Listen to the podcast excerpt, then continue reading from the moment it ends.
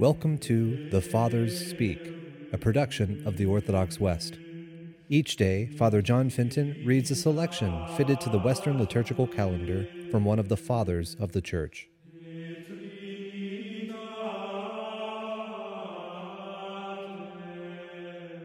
On this, the fifth Sunday after Pentecost, let us listen to a portion of a homily by our Father among the Saints, Augustine. The righteousness of the Pharisees is that they shall not kill.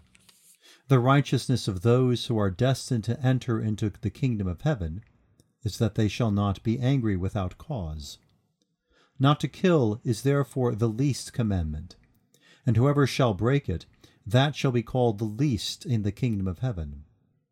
But whoever shall fulfill that commandment not to kill will not necessarily be great and fit for the kingdom of heaven but he has yet to ascend to a certain degree.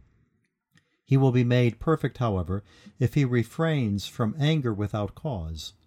And if he shall do this, he will be removed much further from the guilt of murder.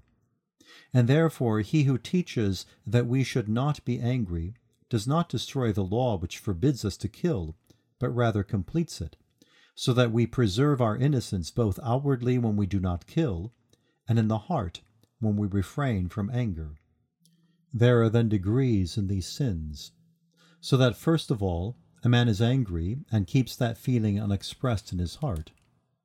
But if now that emotion shall draw forth an exclamation of anger, that does not have any definitive meaning, which gives evidence of that feeling of the mind by the very fact of the outbreak wherewith he is assailed with whom one is angry, then indeed this is more than if the rising anger were repressed by silence.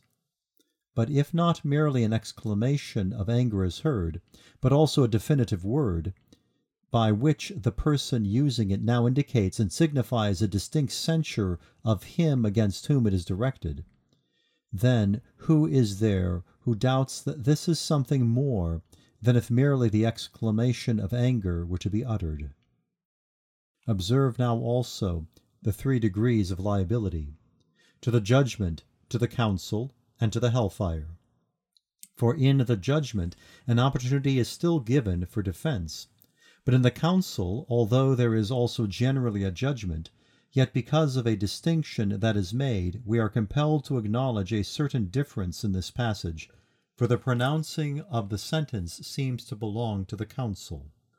We are led to this conclusion because it is not now the case of the accused himself that is in question, whether he is to be condemned or not.